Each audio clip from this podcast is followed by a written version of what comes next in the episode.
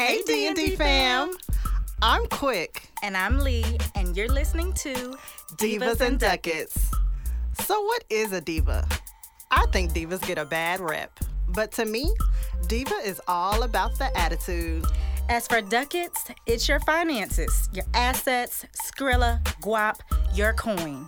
We're talking all things with the potential to affect your pockets. And while we're attorneys by trade, we are divas by choice. Divas and Ducats is for entertainment purposes. Y'all, we are not Series 511 or 703 professionals. This does not create a financial advisor Nope, nope. or attorney client relationship. The views expressed here are solely our opinions and the opinions of our guests. It's just our opinion, y'all. Okay, Okay, divas, divas, let's let's talk talk Ducats.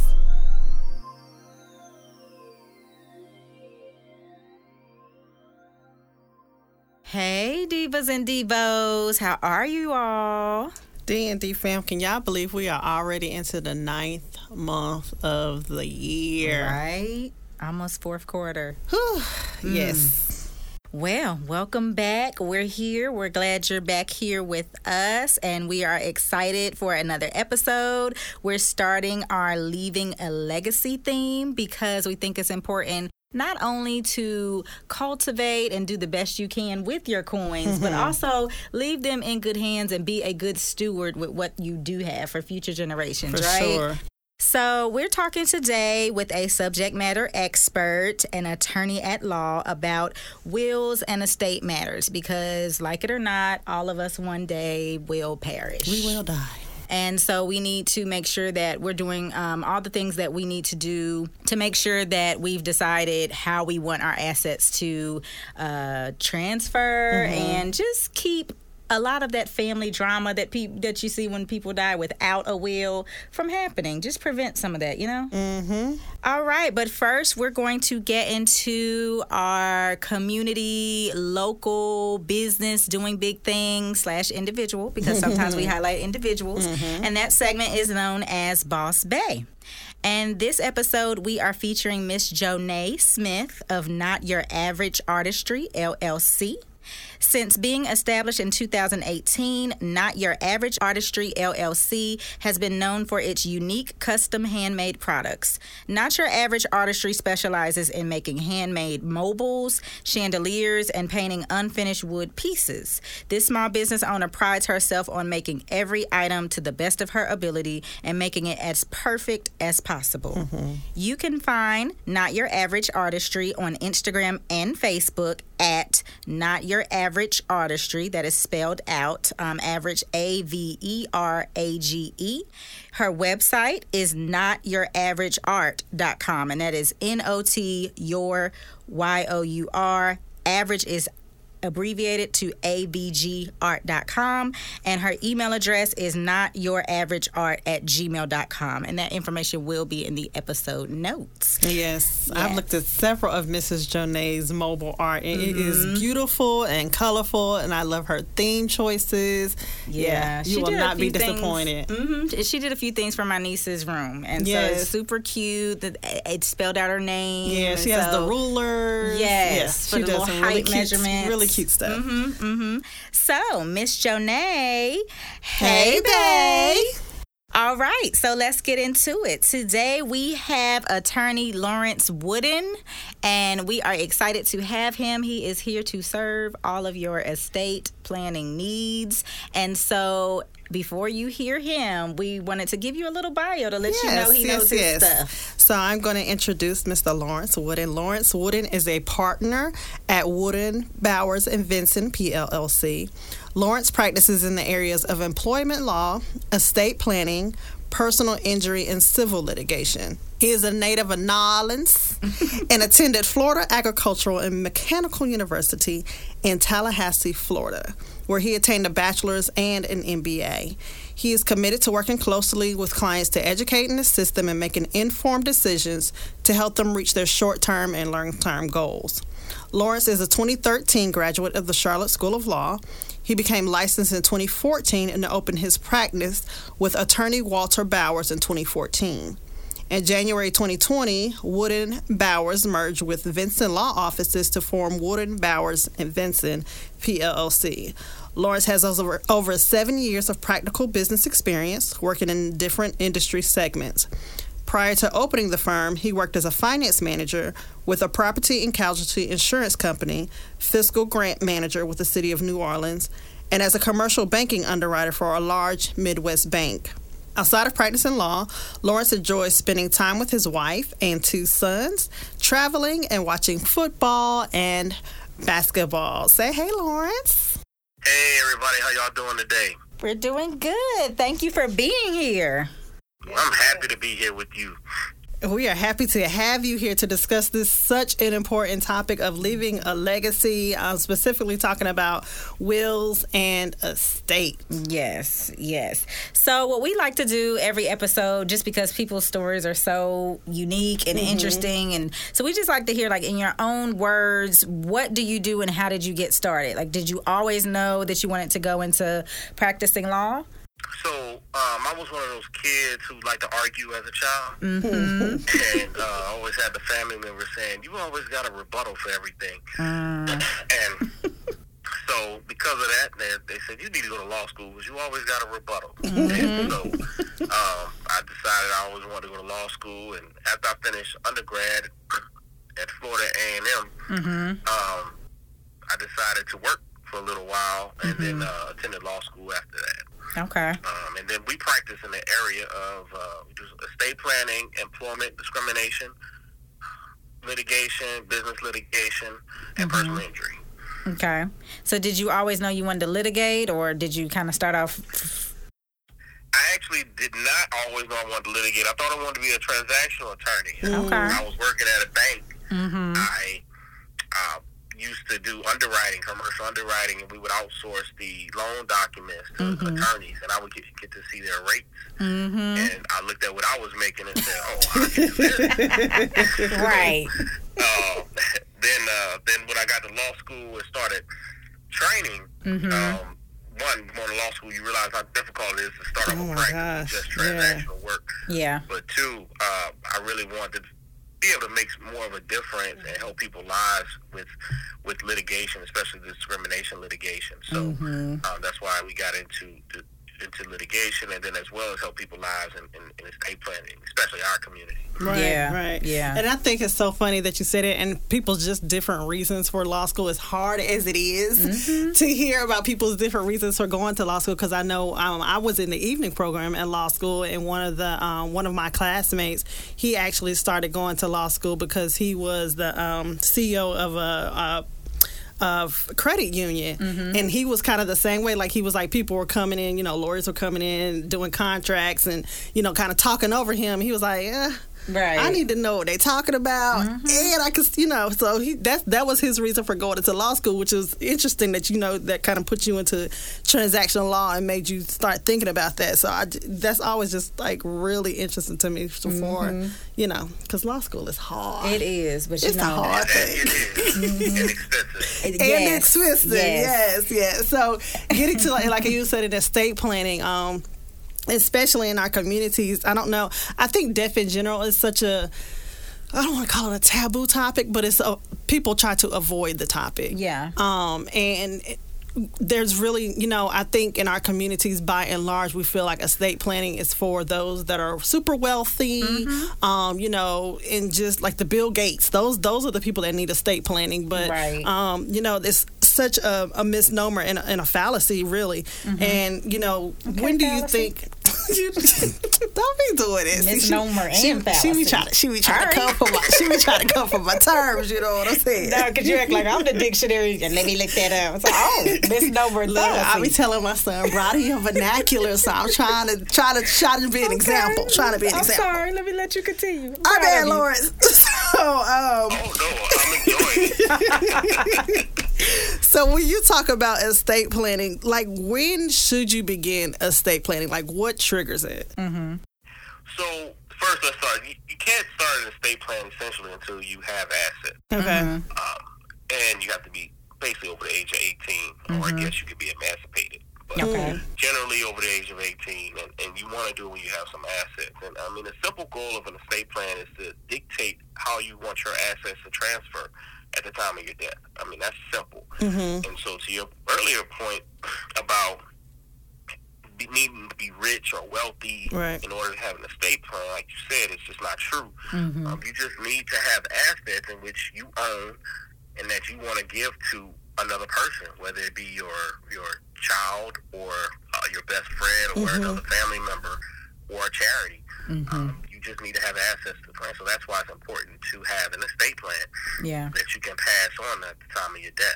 Mm-hmm. Right, and then also speaking to the importance of um, estate planning, like it's it's choice, right? Like being able to choose. Kind of talk to like the importance of having it versus kind of what we normally see is what people don't have it. Running and fighting. Right. Exactly. Exactly. So if you don't have it, right, every state has a natural order in which um, uh, people, your your assets are inherited or passed through to your family members. Mm-hmm. And so in North Carolina, where we all live, that natural order, which is probably most likely in every other state, Mm-hmm. but in North Carolina, it's passes down to your children if you don't have any children, um, equally to your children, that is, if you have more than one. If you don't have any children, then it goes to your parents. If your parents don't um, aren't alive anymore, then it goes to your sisters and brothers. If they aren't alive anymore, then or if you don't have any aunts, uncles, if you don't have any those, then a, a cousin of some sort. Right. And so that would be the natural order. So if you're a person, and these, and when I say this is your legal family members, your legal bloodline, which is different than just a natural bloodline or um, because they may not be your legal bloodline anymore um, in case you were adopted or whatnot. So Okay. legal Okay. bloodline, um, this is that's the legal process. So it, it's important that you figure out your estate plan because if you're a person who mm-hmm. doesn't want to give your assets to your family members, then you're mm-hmm. going to need to create this doc these documents Yeah. in order to pass it on to some other person um, that's not in your bloodline. Yeah. Yeah. And that's especially important with nowadays with like blended families. Oh yes, yes, and I, and I also I always like to say, you know, whether or not you create a plan, a plan is being made for you. Yep. So you might as well create one that that expresses your wishes. And like you said, especially in you know in this day and age with blended families, um, especially if you're blending with the older children, Yeah. you know they're not kids that you ne- might not necessarily raise, and the whole time you save money, save money for your kids and their estates and are you know for their college funds or whatever, and you get married, mm-hmm. natural order is going to be you know that wife is going to take something or that husband is going to take something. So if that's mm-hmm. not your intent, your intent is to protect your children. Estate Yeah. plan. Yeah. you have to have one. Absolutely, and and mm-hmm. part of that is you you know you can't disinherit your spouse. Right. Um, they're entitled to a certain percentage and that, that escalates uh, depending upon how long you've been married. Okay. So if you have this expectation that you're going to get married and just leave it to your biological kids from a prior relationship, that's not going to happen. um, so it's extremely important that you you are uh, articulate in writing what your wishes are. Right. Yeah, yeah, and I mean, we know North Carolina may or may not be different, but uh, you know, so if you're outside of North Carolina, look into it. But you've heard it here first. In North Carolina, you cannot leave your spouse with nothing. Right, right. and and just to clarify that, is that are you saying by law, like if if they're intestate, the spouse will get something, but you could write them out of whatever if they had an estate plan. No, no, no, No. You cannot write your spouse out of the will. You cannot disinherit your spouse. And so I Oh, my. actually have, um, it's called elective share. Mm-hmm. And so you cannot, you know, five, it separates by five years, um, 10 years, and then 15 years. Okay. Uh, so, so you cannot. They get a percentage that escalates uh, between fifteen percent and I believe fifty percent between those three sets. So you cannot disinherit your spouse um, in your will. Now, of course, if you've been separated for you know thirty years and you never officially got divorced, then uh, another person may have be able to articulate extenuating circumstances um, I'm sure that's probably been argued before. I haven't done one personally, but Right. I'm sure that that has been done before. But uh, but you cannot disinherit your intentionally disinherit your spouse in your will. Yeah. Well, why leave it up to chance? If you got that aunt and uncle that live in separate rooms, they better uh, go on and write it down. yeah, and it, it sounds like the craziest thing. Like, why would somebody be separated for 20 30 years and just not get divorced? But, I mean, you have to think about that older generation that just, it was taboo. Like, you just didn't get divorced, right? Yeah. And you might live in separate houses, you might have whole separate families, but y'all are still married, right? I had a client that came to me at a point in time, and that was exactly what happened. She came to me to finally get a divorce, but she had been separated for 25 years, and what prompted her to do it was her sister was in the same exact situation, and her sister's her sister passed away, and that uh, separated spouse that they hadn't seen in ages Came up. came up and, and he and he got what was his you know so like it's just mm, it's just super important to do the things that you're supposed to do Yeah. Yeah. And when Yeah. you get divorced, you know, we don't deviate a little bit, but if you get divorced, make sure you take care of everything you need to take care of when you get divorced so that that same situation doesn't happen 20 years down the road. Right. And that ex-wife or ex-husband comes back and they able to partake in an asset because you didn't um, legally separate the asset like you needed to or take certain names off the asset. So oh that's a lot Them beneficiaries will get you every time. mm, yeah wow So one of the things, like uh, Quick was saying, that a lot of times when we think about estates and wills and you know individuals contesting it, we think about you know what was one of the big like Prince Right. not having an, a will. I was really shocked. Like I really too. Prince? Yeah. Um, and so many of us just don't think you know I don't have much. But so when would you um, suggest people begin estate planning? Like, is there a, a time that's too early, or what kind of triggers your need to start when you get a home or?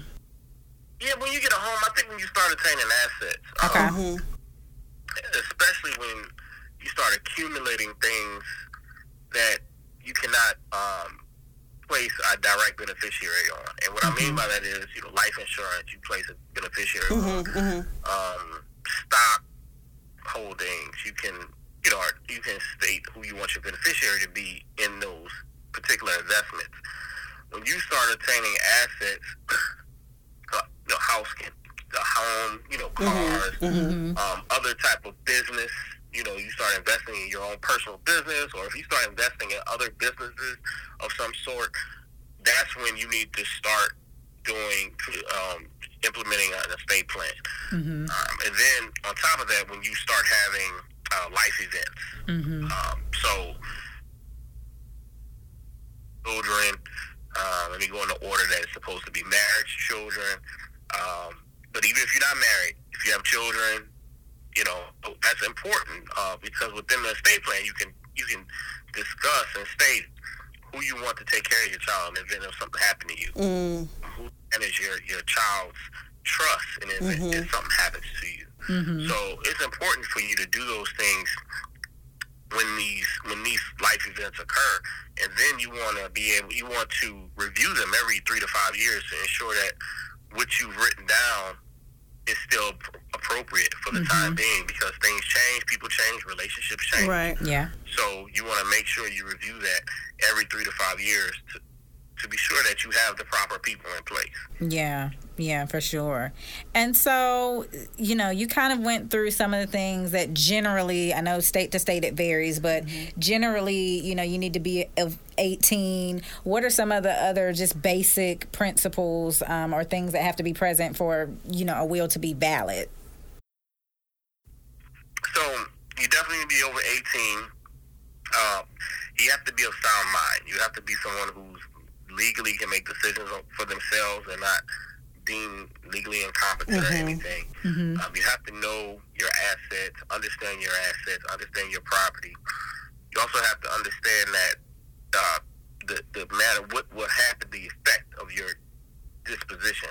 What I mean by that is, if you have three kids and you decide to split all your assets between two of the kids because one of the children has been a screw up their whole life, um, and you know that it wouldn't benefit your fa- your your family or your hard work to give that child your asset. You know that that child's going to be upset. You know, so that kind of reinforces the fact that you have a sound mind, that you're realizing you're making this decision. Um, understanding also that whoever you decide to manage your assets after your death you know you're making that decision. So it's just important. Those are kind of the main the main things, and then after that, uh, you just want to want to be sure that you articulate specifically who gets what, how much of what. Um, uh, how much of the asset that each person is going to get and how you want that distributed. And that that's the main overarching things that you want in your, in your will, so to speak. Mm-hmm. Gotcha. And so, in speaking, you know, because I know a lot of times, you know, people are talking about wills being contested, and you name some of the factors that you have to have in a will. Can you also talk about, like, because I've seen situations where um, a will was contested because they said that the um, person that was the I know they're not a grantor, but the person that was writing the will that wasn't their signature, mm-hmm. or um, you know, it wasn't, it didn't have enough uh, witnesses to the to the to the will. So, can you speak to those like those kind of requirements and like how important they are? Yeah. So in, in North Carolina, um, and again, it may vary between states. Mm-hmm. Um, but in North Carolina, for a, a, a tested will, which is the most common will we use today, you know, you're required to have two witnesses and a, a notary mm-hmm. notarize the signatures. Okay. Um, and and so that I don't want to say makes it to where you can't contest mm-hmm. it because anybody can contest anything, but that right. makes it a pretty presumptive that that person was the person who signed that that will and articulated their wishes. Mm-hmm. Um, um, there's also other types where you could do a handwritten will and an oral will. Um, you know, those are the kind of the less common, right? More ancient, if you will, types of, of will. Mm-hmm. Um, but they are they they are still used in some respects today. Um, oral will generally can only be used if someone's on their deathbed. Right. Mm-hmm. Um, and a handwritten will can be used, but it must be found in a specific location it, with with their other belongings mm-hmm. and, and, and paperwork and documents within their their their their home or you know lockbox or something like that. Mm-hmm. And, and the witnesses um, to a will should like. Um, can you speak to if the witness to a will, like say the um, documents being drafted by an attorney, or you know, sh- can the attorney be a witness? Like, can they sign as a witness, or is somebody taking under the will? Can they be a witness? Right. So they must be disinterested. Okay. Mm-hmm. And what that means is they can, if someone is a beneficiary of the will, they cannot be a witness. Okay. Mm-hmm. Um, same with the, the other types of wills as well. But so generally, you want to have two people who have nothing to do with with the will. Preferably two people who don't even know the person drafting the will. Right. Uh, uh, the testator is what we call them. The person who's gonna, mm-hmm. you know who, who's creating the will. You don't you want those two witnesses to not even know that person, mm-hmm. so that they can just say they witnessed this person sign. Um, in North Carolina, you have to see them sign um, generally, it's been pre-COVID. It was you have to be in their line of sight is what they what they called it. So mm-hmm. you know, being on video wasn't sufficient. Um, mm-hmm. Um, you had to be in basically in the same room as the person who was signing the will. Okay, and, and then you also need to keep the or, the, the original.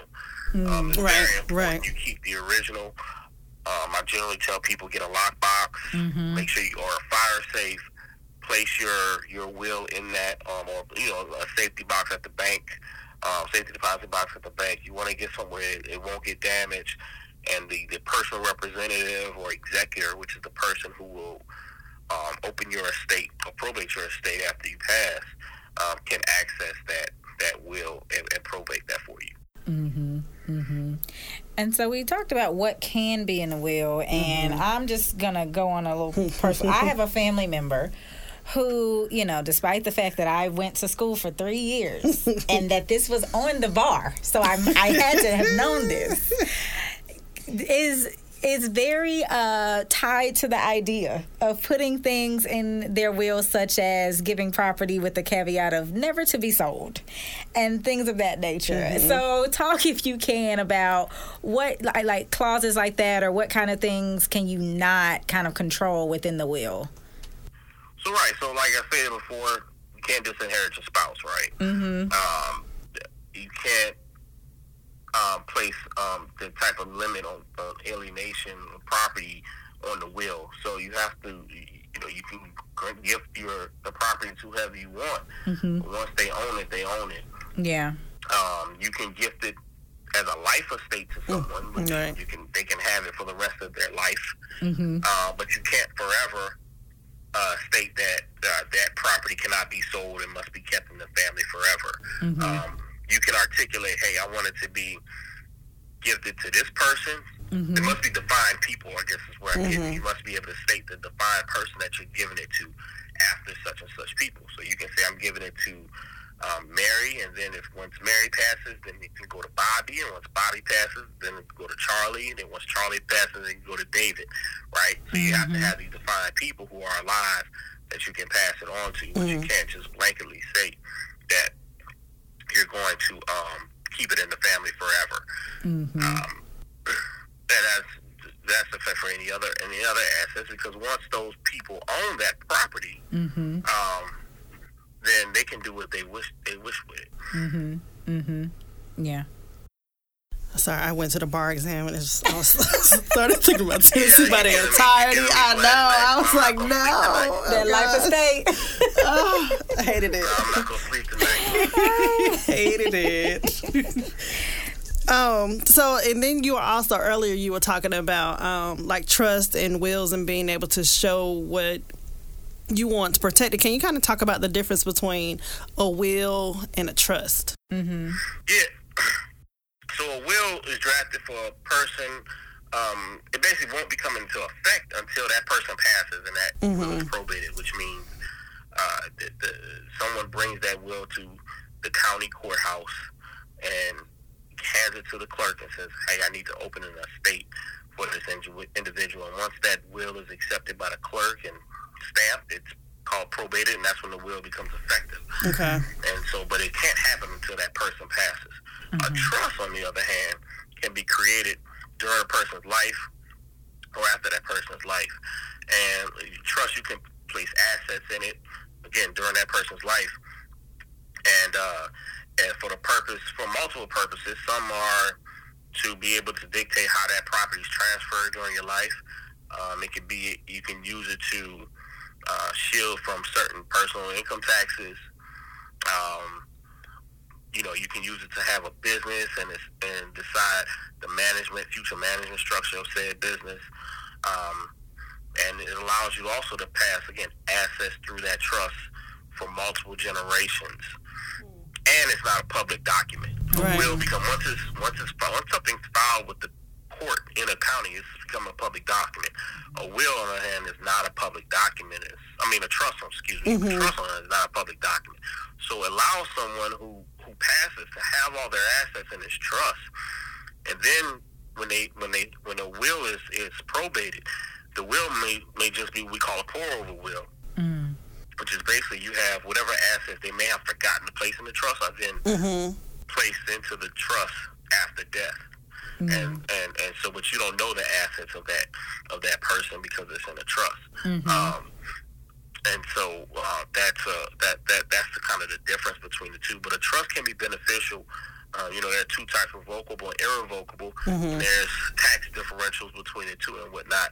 But essentially, for a trust, it's a tri-party agreement. So, three-party agreement between the grantor, the person who places the assets in the trust, the trustee, the person who manages the trust, and the beneficiary of said trust. Um, and so, just you can't have the same person can't be all three because then it's really not a trust. Right. Right. But um, again, like I said, it allows you to allows you some flexibility with your assets and how you want to manage those assets and who you want to grant those assets to. Um, you know, if you're person has multiple rental homes, you may want to put those in a trust, and then the trust manages those properties, and then you receive the income, whatever those, whatever, however much income you want to get from those on a monthly basis. Versus if they're all in your personal name, you're required to get that income, you know, as it comes, all of that income. And so it's just a little different. Again, there's some. I'm generally speaking, so there are various tax consequences to Right. all of this, but mm-hmm. Right. just generally, that's kind of the purpose. Mm-hmm. Yeah, mm-hmm. I, I never thought about using a trust that way. You know, as far as like moving assets around in it and for your own benefit while you're living. Like that's really, um, yeah, I, I like that idea. I like that idea a lot. How the rich get richer. Right. okay. You said it. Thank you. Okay, that's fine. I'll say And it. so, also, when you were talking about like trust, and when um, Lee was talking about what you can't leave in a will. So, in a will, you can't leave uh, um, money to a, a minor child. So, is that another reason that people create trust? Like your beneficiary needs to be the trust, and the trust, you know, provides assets for the minor.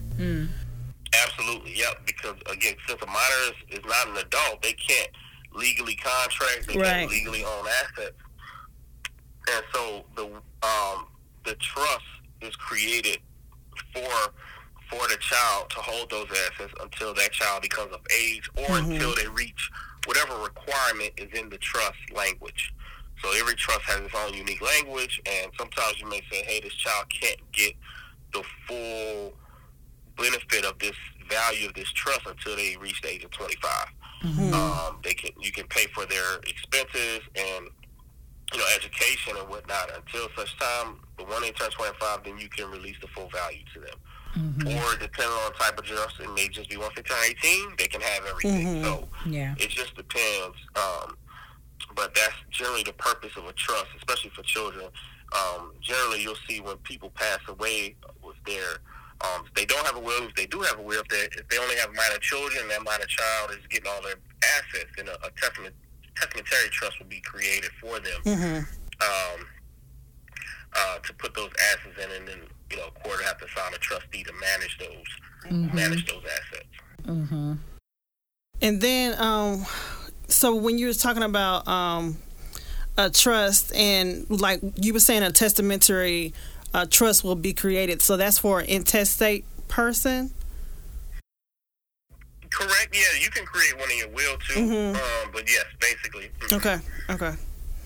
And the, for those of you who don't know, intestate means you've died without a will. Which Which- is using the jargon here. Which is everything we don't want you to do. Right, we don't- we don't want you to be intestate. Right. Right. Right. Right. Sorry about that. Yes, intestate is die without a will. Right. Testate is die pass away with a will. Yes. So So, in terms of you know, we were talking about you know contesting. Is is one of the most common things the lack of mental capacity, or like how what is that? How does that process go when someone wants to contest a will?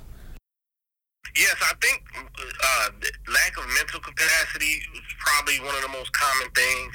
Um, for contesting the will, and essentially what it is is once that will is, is filed, mm-hmm. you know, somebody finds out they didn't get what they thought they should have gotten, and they go to the courthouse and say, hey, they file a complaint or what we call it, they contesting the will, or mm-hmm. um, caveat proceedings is the, the legal terminology, mm-hmm. caveat proceedings. And so they go and, and, and file that and, and state that, hey, this person gifted these documents, but this shouldn't be allowed because they didn't have the right mental capacity. And I have a will from five years ago, which is what they truly wanted to do. And since that time, they've had diminished capacity, and it should have been allowed to change this.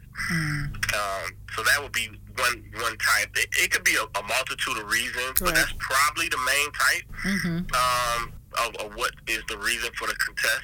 Yeah. uh, would be some type of diminished capacity. Yeah. And when when people are contesting diminished capacity, are they bringing in like medical experts, or they kind of just like are they bringing in like more so just being jaded and saying, "Oh, I know they love me. They couldn't. have they didn't mean to leave yeah. Like, so it had to be something wrong with their mind. I would I would presume, and, and I haven't specifically had a, a, um, a situation where you know I've had somebody file a caveat Okay, proceeding okay. against one of my clients who are represented in the probate, Mm-hmm. but I would presume that you would have to be able to prove Mm-hmm, why you believe they had diminished capacity. Um, you maybe you can find some type of medical record uh, Mm-hmm. of some sort that you can show that states that since such time they didn't have the proper medical capacity to make this decision. And if the will is dated after such time, maybe that creates that that proper argument. Um, You know, it could be you know a multitude of reasons. I know that um, if you look up, um, I'm trying to remember, it was Tom Benson, who was the owner of the Saints, um, had a similar such situation with his trust, and he trans he changed names with his trust. He changed beneficiaries um, with his trust, and I don't want to go too deep. But he had an irrevocable trust, and um, he changed from his, I think it was his granddaughter to his wife, certain assets, and so the granddaughter was contesting that. Mm-hmm. And I believe one of those reasons was his diminished capacity mm. and, and mm. whatnot. Um, but generally, from what you hear publicly, that tends to be the main reason. Right, you, know, right, you right. look up publicly, some public people that you've heard of who've had whose estates have had this uh, these type of proceedings. It's been the diminished capacity argument. Mm-hmm. Mm-hmm. Yeah. And also getting into like capacity, you know, mental capacity, inability to, you know, take care of assets.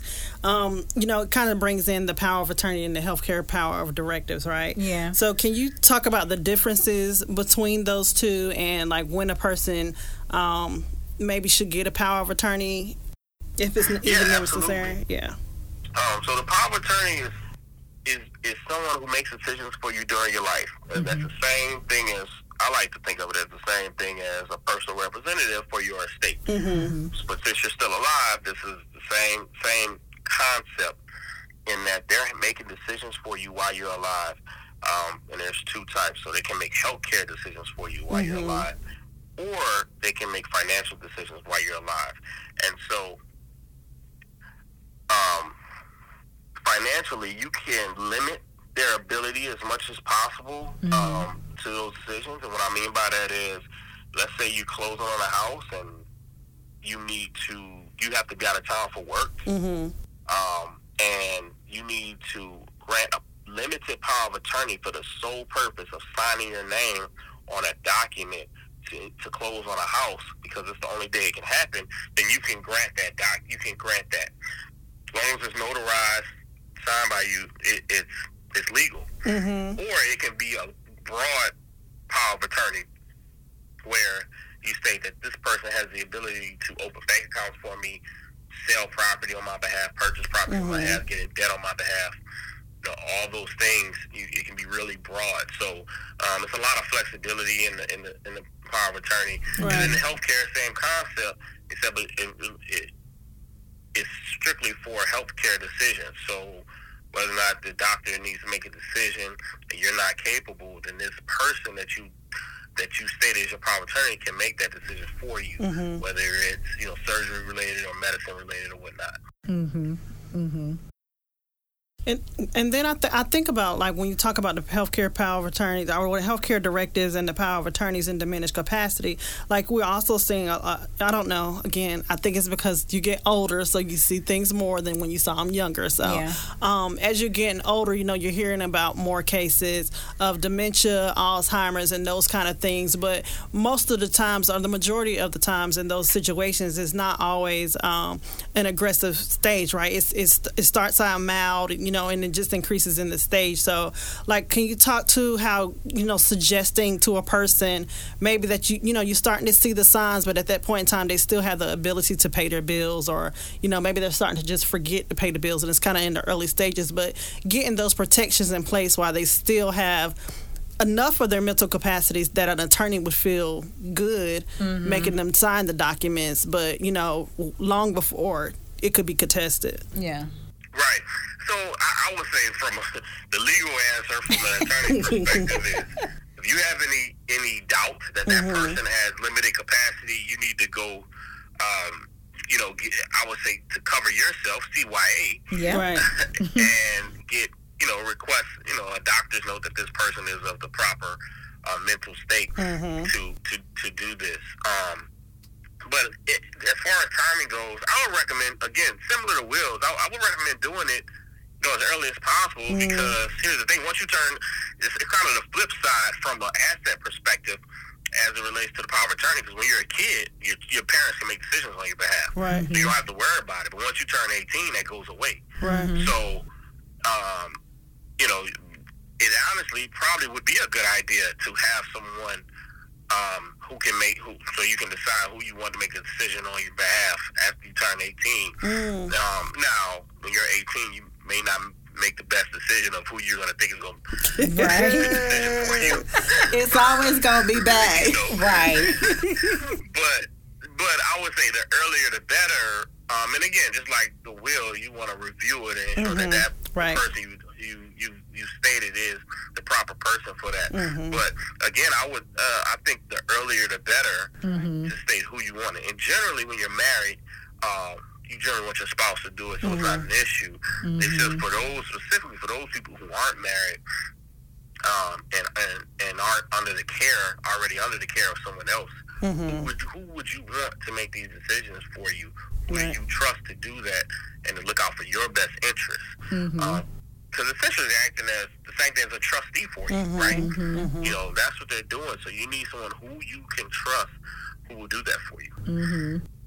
And I know one of the things I've seen because you know a lot of times people might leave their children in terms of you know being I guess in charge of their their healthcare directive, right? But if you have two children, for example, that might be an issue. So do you tend to, you know, advise your clients to choose one or you know, th- three, or how does that kind of process go?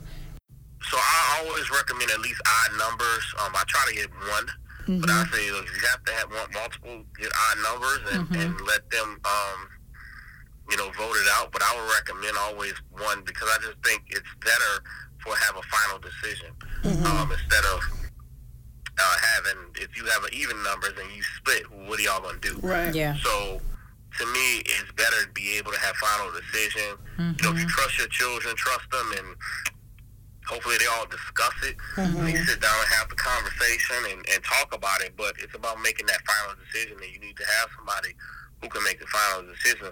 Um, the other thing is, you always there's always going to be somebody in the family who mm-hmm. you either can't get in touch with, or they they afraid of dealing with reality Yep. Mm. right? And so that's not the person you need to be talking about making a final decision. Yeah. waiting for their, waiting for them to give you a, a vote. Right. Right. So you, oh my gosh. you, you have to be able to make a final decision. Um, so it's very it's, it's extremely important because if not, you know, doctors is going to make their they're going to they have the duty to make the decision they deem fit from a medical perspective. Mm-hmm. Mm-hmm. Yeah, yeah, so true. So, and then, I don't know why. I guess speaking about children, it reminded me to ask something. So, when people, you know, a lot of times with wills, they might put who they want to be their child's guardian. Like, I don't know, in, in case mom or dad, or maybe one is a widow or something. Do does the person who is in, I guess, child in charge of the child's care, does that have to be the same person who's in charge of the money? No, it can be two different people. Okay, okay, two different people. They can um it can be two different people. Um, that's not that's not an issue. Um, you can have a separate person to care for them and a separate person who you got to ask them to get the money from. You know, and and being a trustee, you know, it's a it's a legal duty. Right. So, um, if if you don't if you don't do right by being a trustee, you know, there's there's potential criminal consequences for that. So, um, Yeah, because know, you have to give an accounting of that money. baked into that role, uh, so that that person doesn't doesn't steal Right. um, or mis misappropriate those funds. yeah, mm-hmm. But but you can if you if you feel like it's more it's better for you and your child for that role to be split, that can happen. okay. And when things go to like probate, generally, how long does it take? And, and the reason I'm asking that is one, generally, just so people understand, like it's not a quick process. Yeah. And then two, how do you? Because you know, when you were talking about trust and the way you can make money move within the trust, um, earlier it made me think of that because you know, as your probate is taking a long time, so bills still have to be paid, mortgages might still have to be paid, car payments mm-hmm. still have to be paid Yeah. while this stuff is held up in probate. So, like, how can how how does that work? Mm. So the, the, the probate process, you know, it can go as as slow. I mean, as quick as three months, mm-hmm. right, and then it can be open for years. Um, at, at least in, in, in Mecklenburg County here in North Carolina, three months. It may be, you know, you may be able to have it at, at, at shorter times in other other states or counties, but you can um, petition to get funds to pay bills and stuff Okay. as long as you articulate to the court, you know, what what some of the expenses are and whatnot. Um, you know, and that again, it depends if there's income coming into the to the estate. Um, all of those different things. Um, you can get the get that money even though the estate is still open and it isn't closed, that just means that um, it being open just means that money is flowing in and out, and you're waiting to finalize all of the uh, this this uh, finalize uh, uh, settling all the assets Mm-hmm. within the state or disposing of those assets within the estate, but you have access to the funds that have come through the estate. Okay. Okay.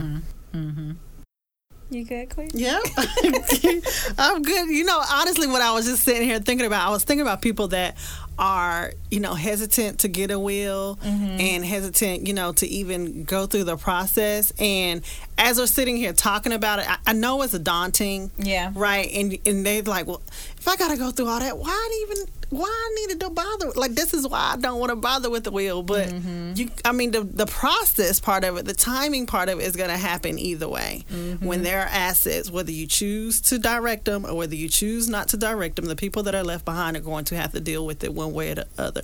By getting the wills, by getting the trust, you know, you're just taking a lot of that responsibility off of them and allowing them to actually be emotionally in that space that they need to be in without having to think about all the business transactions and Yeah. you know the court part of it is is what it is.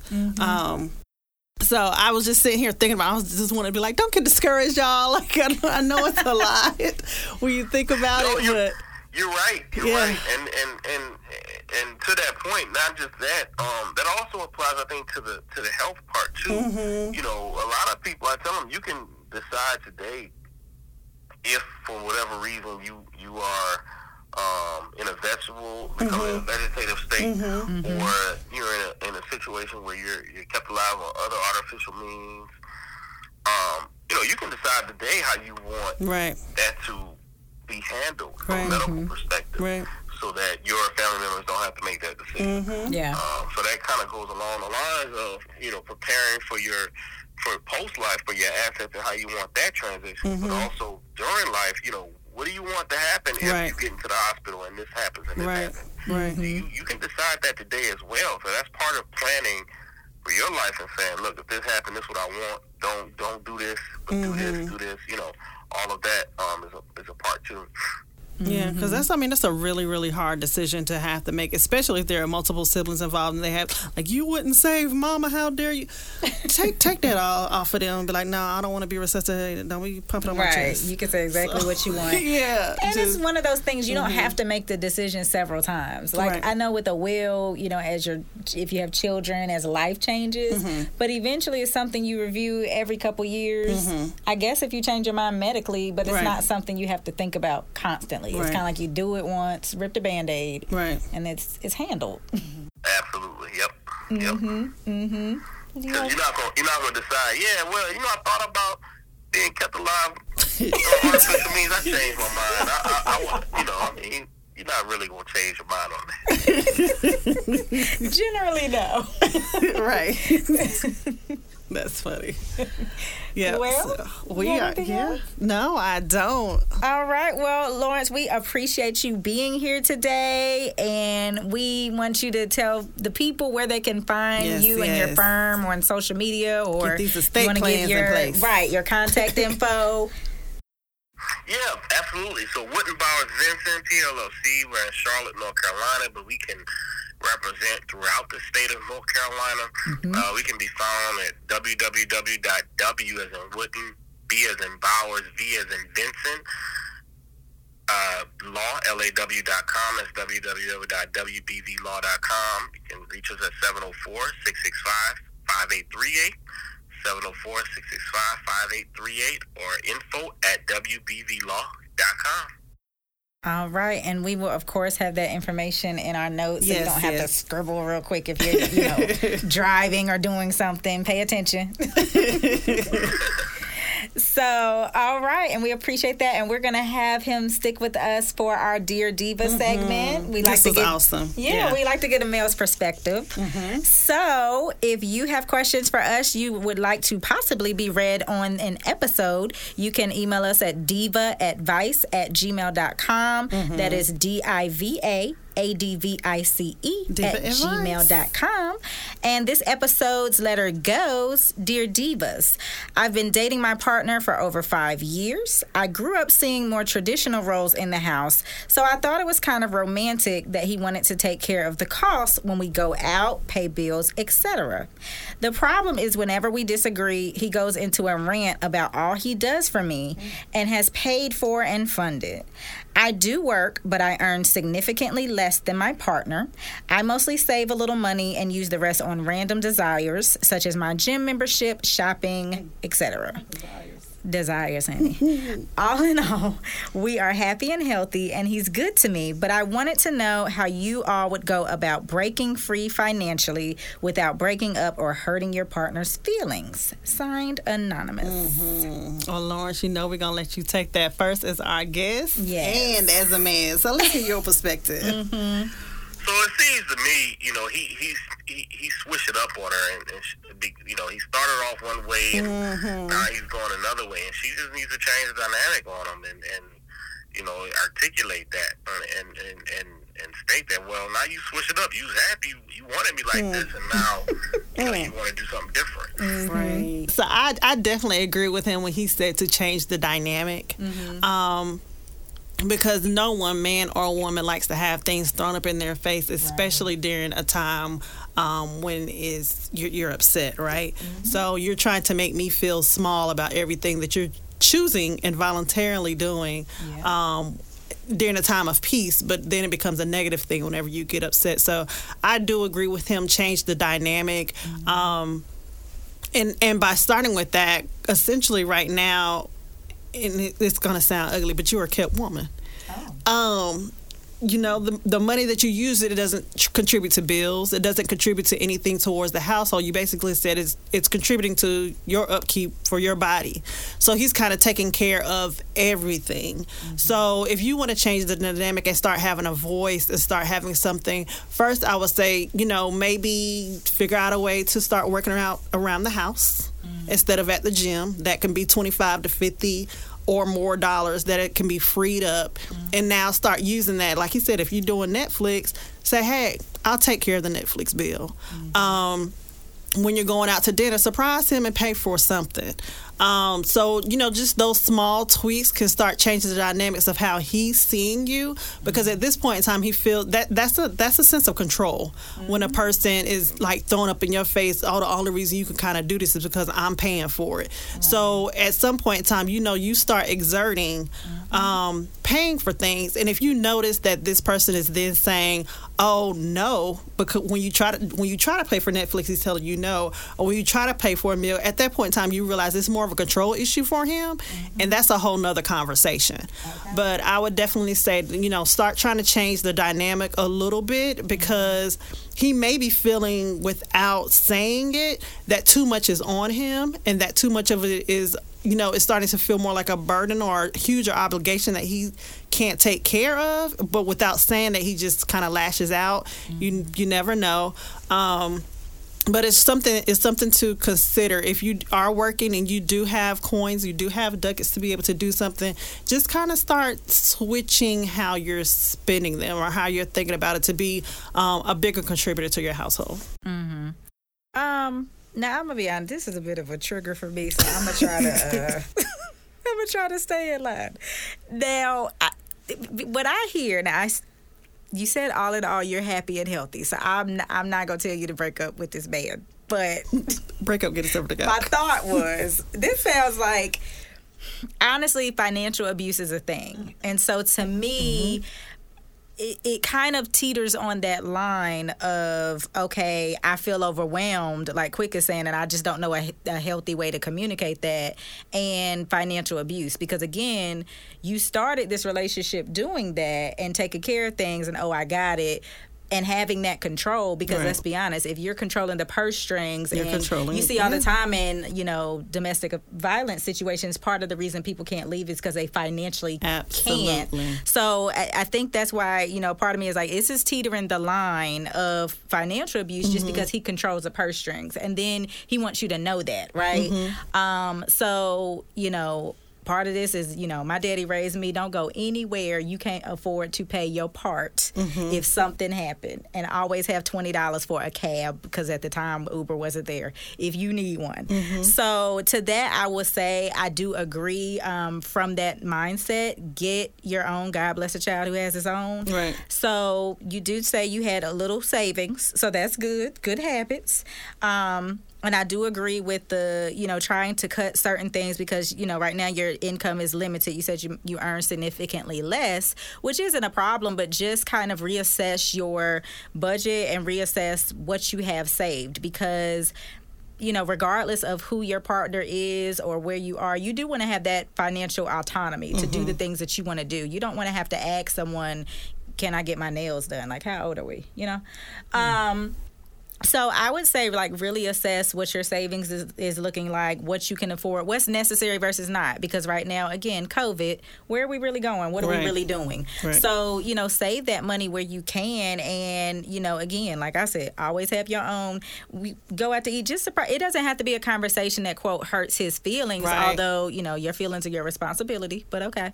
I'm gonna let that go. so, you know, just maybe, you know, when you go out to eat, yeah, just offer to pay. Like, you know what, I got it, don't even worry about it. It Right. doesn't have to be a whole ordeal Right. for you to just start asserting that. Um, and if you, you know, wanting to stay in that and just kind of automatically start taking care of some things so that he really can no longer say that. I, Yeah. You don't pay for everything. You know what I mean? I hold my own as, as well. And, you know, as the economy improves, I'm not sure if you're happy in your career, but if you want to, you know, see if things are out there to put you in a better financial situation, or if there's right now with COVID, maybe mm-hmm. trainings or things you can look into that, to increase your income potential. So, mm-hmm. really, just I would say short term, kind of look at your budget, look at things that you can cut and how you can you know do some things on your own and then long term create a plan to you know increase what's coming in so that you feel better about your own financial um, income and what you have going on so Absolutely. It's funny your dad said that. My, my I mean, my, my grandma used to say, baby, don't go nowhere you can't afford to leave. it, okay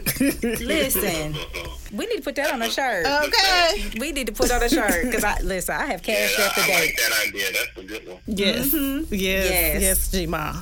All right, Diva. We hope everything goes well. Let us know. Um, and again, if you would like to uh, hear our advice or have any questions for us, divaadvice at gmail.com. Diva advice. All right. Quick, do you have any tips for us? Yes. So, um, and kind of in line with what we were talking about today. Um, and if you heard the first episode, you know I'm a military kid, and so this is more a military adage. It's um, the six P's: prior performance prevents. I mean, prior planning prevents piss poor performance. Yes. And so, in that, you know, especially when talking about um, estate planning and stuff, you know, we personally in my life, we have sat down with my mother, and because my father does have men- diminished mental capacity, so we have sat down with my mother and done the whole shebang. And I don't understand why, like Leandra said in the beginning, you are going to die. It is a guarantee It is. That you will pass away.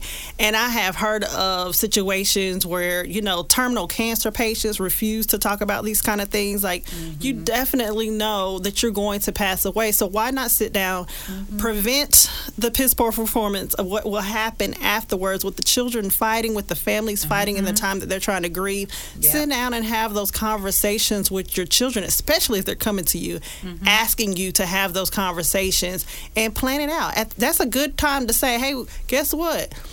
Johnny's getting the uh, the the F one fifty, mm-hmm. and you getting the, in the closet full of Jordans. Mm-hmm. So that's a you know just have those conversations because the tough conversations are going to have to happen. Mm-hmm. So you can choose to have them when everybody can sit down and actually negotiate for what they want, Yeah. or it can be done later in a very more contentious situation. So you know, anytime you can prepare ahead of time for things, especially when it comes to finances, and, and prevent the the chaos later, do it. Yeah. Especially when it comes to you know talking about the things that will happen after you're gone because it's inevitable. So you know, if you could prevent it, go ahead.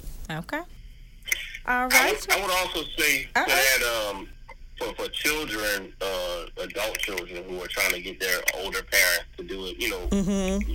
Have have a strategy of how you're gonna work with your parents on it. Um, don't definitely don't try to guilt trip them because you know all our parents are stubborn. Yeah. So Yeah. you you you want to try to have a plan and a strategy. Maybe take you know one piece of of of information. Try to get one piece of data, one piece of information at a time. You know, hey, where do you have these bank accounts? Uh, You know, who, who who owns this? Or where is this? Every little bit, and then as you start gathering that, then you can come to them and say, hey. You know, slowly. Have you thought about this? Right. Bringing them information. Have you thought about this? to slowly get their minds around them. Because some people, it's just really just an anxiety thing. Yeah. That thinking about preparedness brings them anxiety. Yeah. So you, you you have to try to utilize different ways to get them to, to that point Yeah. of accepting that they need to do it. That is true. Uh, so I would just say try to have a plan, a strategy, Mm-hmm. and, and try to be creative. Especially if you know your parents are real stubborn, it's something they don't want to discuss. Right. Or or the, the, or they're the worst of kind of like, oh, you trying to kill me off? You trying to knock me off? Like, oh my god, I, Right? Oh my god. Look, we just talking about the Buick. Don't nobody. we just. So that will wrap up our show again. Thank you, Lawrence, for coming on. Thank you, D and D fam, for tuning in. Yes. And you have anything? Um, Thank y'all. This was fun. Have to do it again. Yes, thank we will. Oh, we could talk about this forever. ever. Listen, all kind of topics. um, so actually, we do have a bit of an announcement. Yes. We uh, have been invited. We'll be doing a live webinar on September 23rd. Mm-hmm. Uh, this will be brought to you by the Harambe Collective. You'll be learning more about them in our Boss Base segment. Yes. But essentially, the Harambe Collective is a group of uh, minority women um, who are just trying to come together as creatives, business owners, and share the tools that each of us may need or not even know of because that's the thing you don't know what you don't know Right. and a lot of times one of us might have a tidbit that we could you know pay it forward and so that group is committed to sharing knowledge uplifting each other and so we'll be doing a webinar I'm on so excited. business items, Yes, yes, yes. best practices. So yes, we will have that information um, on our Instagram and Mm-hmm. Facebook very soon, and we hope you check us out. Yes. All right. In the meantime, follow us on Instagram and Facebook, Divas and Ducats, and our website is divasandducats.com. Until next time. Have a great attitude. All right. Bye.